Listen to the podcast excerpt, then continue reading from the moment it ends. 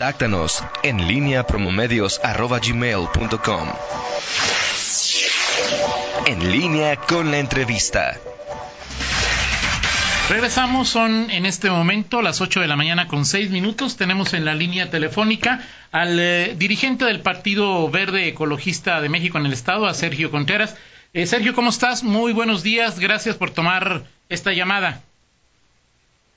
Muchas gracias, Toño, por, por este espacio a, a sana distancia y pues un saludo a todos los que nos están escuchando. Ahí está también Miguel y Rita, un fuerte, un fuerte abrazo. Aquí están también.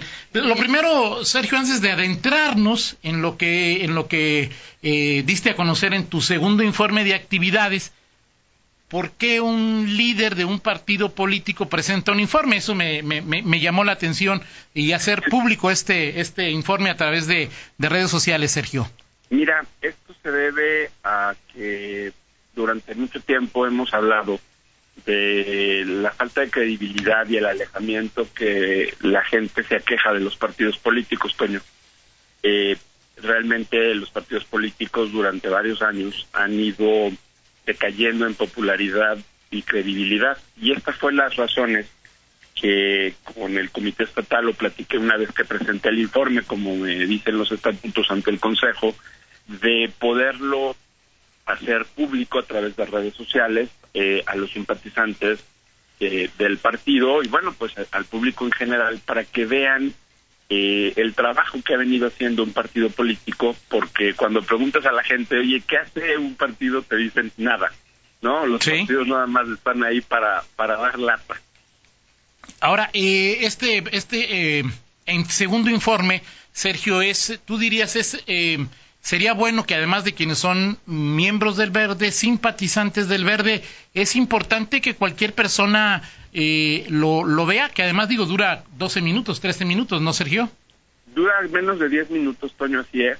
Es, es un informe muy acotado para que precisamente no caigamos en estos esquemas ya súper trillados. Tratamos de hacer un mensaje eh, interactivo, innovador, en el cual eh, para cualquier persona fuera fuera grato, ¿no? No no los engorrosas palabras y discursos que se han dado durante años en nuestro país. Eh, pues bueno, va dirigido a la militancia, simpatizantes de afiliados, Toño, pero por supuesto cualquier persona puede verlo al entrar a las páginas del Verde y dar clic al, al video del informe. Y creo que esto es un tema de ejercicio que tenemos que hacer los ciudadanos para que sepamos que las cuáles son las funciones de los partidos.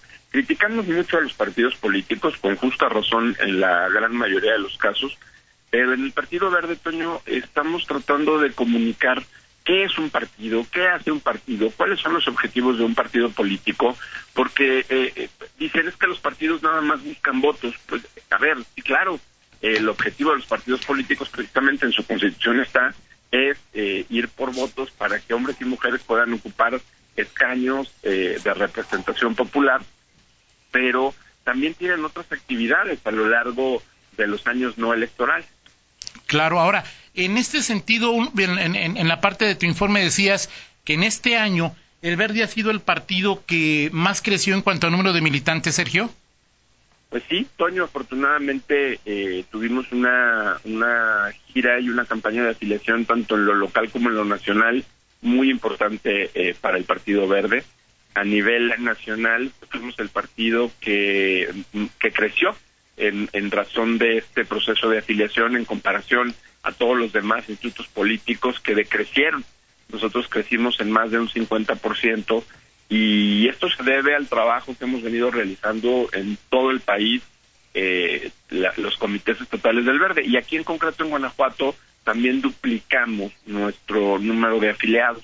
Para antes del 2019-20 que fue este proceso de afiliación teníamos nosotros 28 mil afiliados.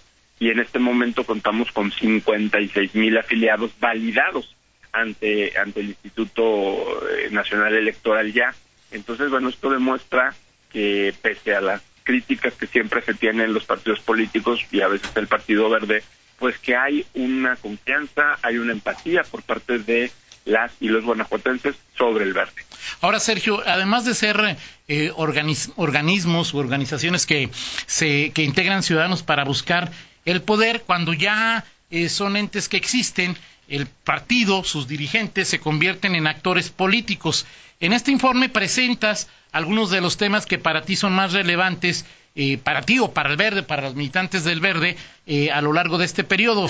¿Qué destacarías en la parte de, acción política, en la parte de, la que son gobierno, en la parte de la que son oposición, de, lo más trascendente en, en la vida política de Guanajuato en este periodo del que informa Sergio? Pues mira, yo creo que los nueve puntos que, que mencioné y mencionan este informe como trascendentes o importantes en lo que sigue de este 2021 año, que yo debo decir que, que desde el punto de vista estatutario mi periodo termina en octubre del 2020, este primer periodo, este, ya será decisión de la Asamblea y del Consejo si, si, me, si me renuevan el periodo.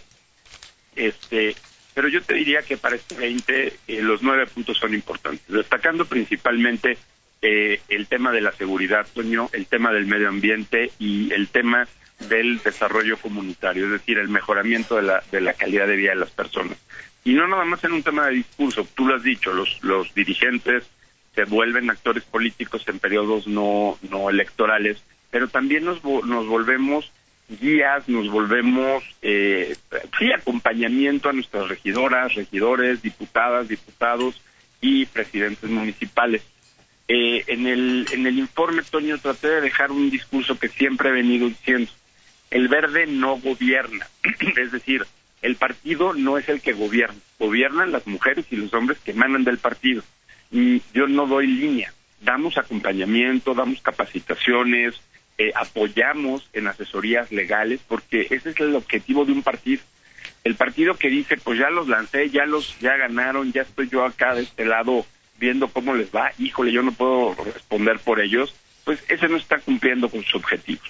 Sergio, por ejemplo, en San Felipe no gobierna el verde, el verde en León no tiene, no hay una regidora del verde, o cómo, cómo manejas esto, Sergio? El tema es que siempre han dicho que los partidos gobiernan, ¿no? Que tenemos una partidocracia. Sí. Y que entonces esto llevaría a pensar, Toño, que el que toma las decisiones es la dirigencia de un partido. Eh, gobiernan las personas que emanan de la plataforma del partido, gobiernan personas que son militantes o simpatizantes del partido.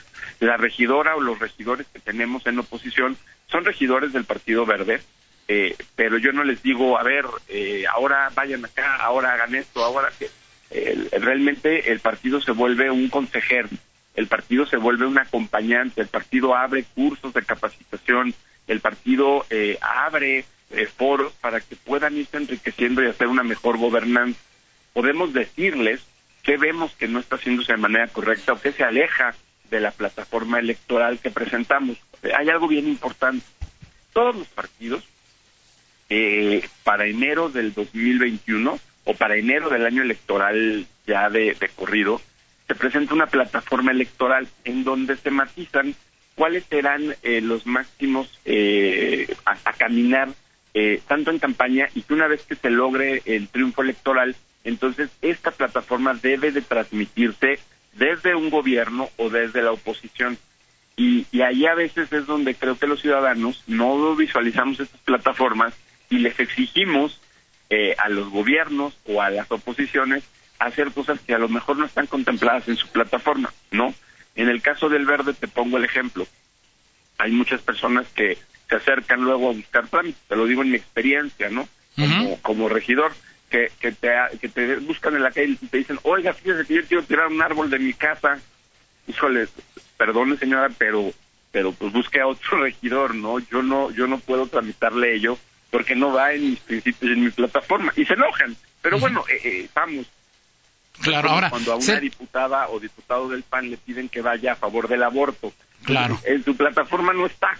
Eh, yo lo que quiero es quitar este, este, esta frasecita siempre de es que los partidos son los que gobiernan, porque entonces tenemos un tema de que los partidos somos precisamente la, la partidocracia y te voy a decir algo, restamos el valor que tienen nuestras autoridades electas y ya en funciones. Claro. Eh, en San Felipe, por supuesto que nuestro alcalde Eduardo Maldonado es militante del Partido Verde, una persona que durante muchos años ha sido parte de nuestro de nuestro sistema político. Eh, las decisiones las toma él con su ayuntamiento, que no todo es verde. Claro. Tiene, eh, creo que es uno de los ayuntamientos del estado más plurales. eh, si no mal recuerdo, son cinco o seis partidos los que están ahí representados en ese ayuntamiento y él lo que tiene que hacer es trabajar bajo los principios de esta plataforma electoral, los principios del Partido Verde, sin olvidar que no gobierna para los verdes, gobierna para todos, gobierna para, para toda la ciudadanía, para todos los sanfelipenses que requieren seguridad, que requieren eh, calidad de vida, que requieren un medio ambiente eh, sano, sostenible, una ciudad sostenible y, sustentable. Y, por ello es que estos nueve puntos que presento como prioritarios, por supuesto que son nueve puntos que debemos de trabajar en conjunto para que se vayan generando agendas políticas, tanto de gobierno como de oposición, y podamos darle a Guanajuato un buen camino. Sergio, el Partido Verde cerró sus oficinas por esta etapa que vivimos de distancia, sana distancia social. Eh, el partido, leí en Twitter tu decisión de, cerrar públicamente las oficinas.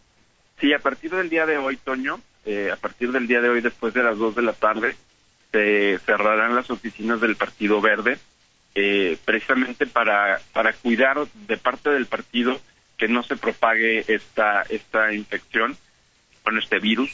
Comentarte que tuvimos una persona que llegó al partido, que llegó con, con síntomas, se le mandó inmediatamente a su casa desde el día martes.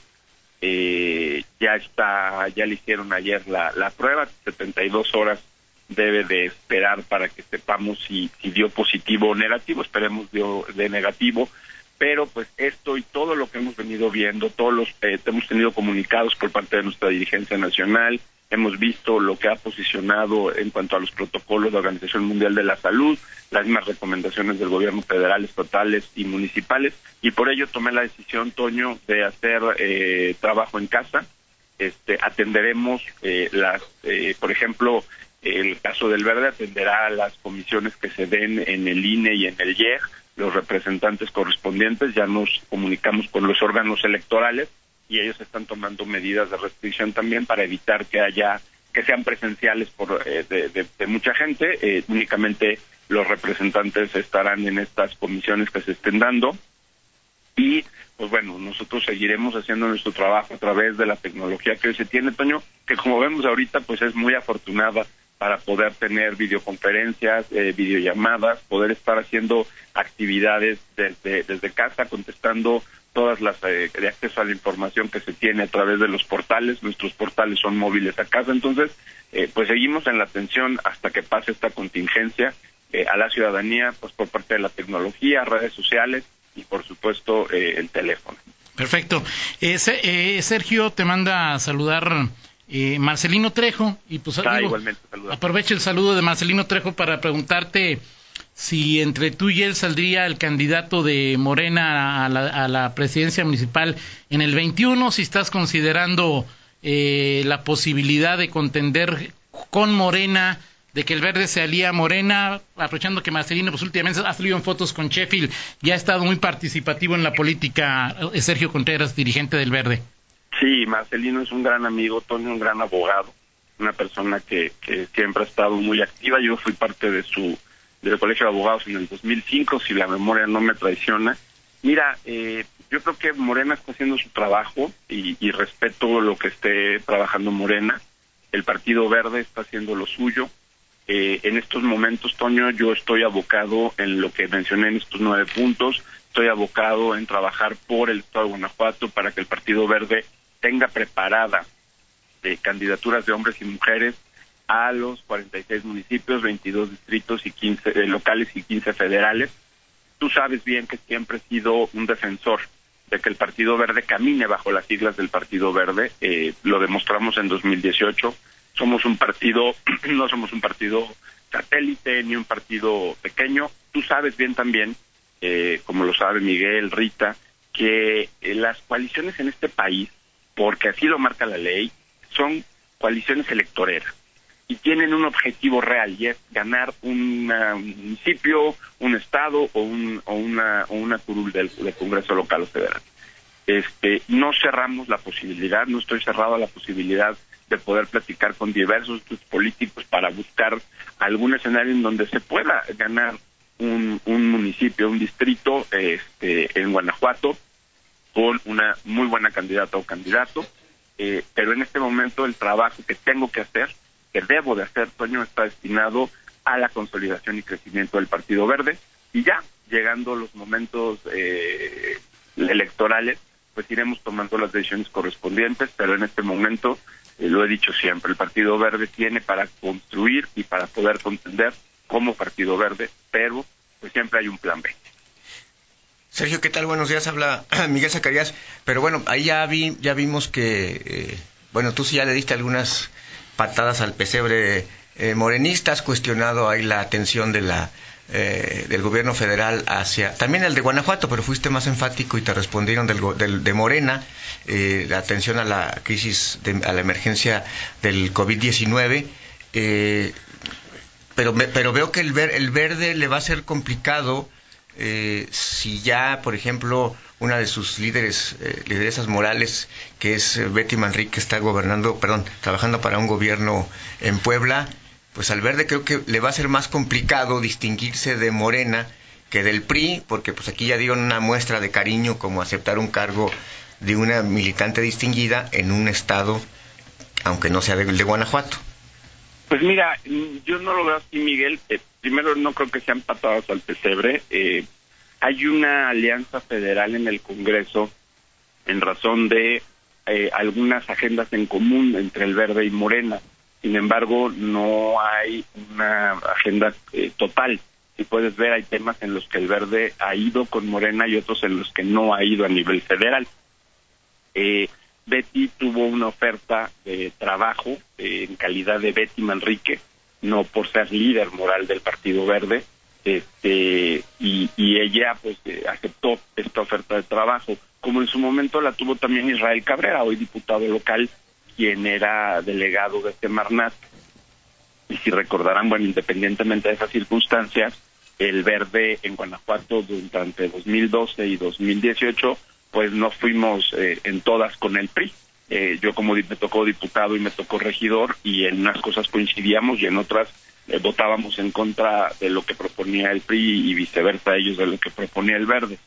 Creo que eso es lo que se tiene que hacer en este país en el trabajo de una verdadera construcción democrática. No estamos de acuerdo en el Partido Verde en Guanajuato de muchas de las acciones que está tomando el gobierno federal. Lo mencioné en ese tweet, tuve una respuesta a la cual también le contesté con mucho respeto a la senadora, porque yo creo que eh, toda toda disidencia tiene que siempre manejarse con, con la vía del respeto, ¿no? Este, eso por lo menos de mi parte siempre será así con, con, con los gobiernos y con las mismas oposiciones, porque creo que la política se vino a construir. Cuando hay disidencia, pues se, manifiesta, ¿no? No tenemos por qué estar de acuerdo en todo.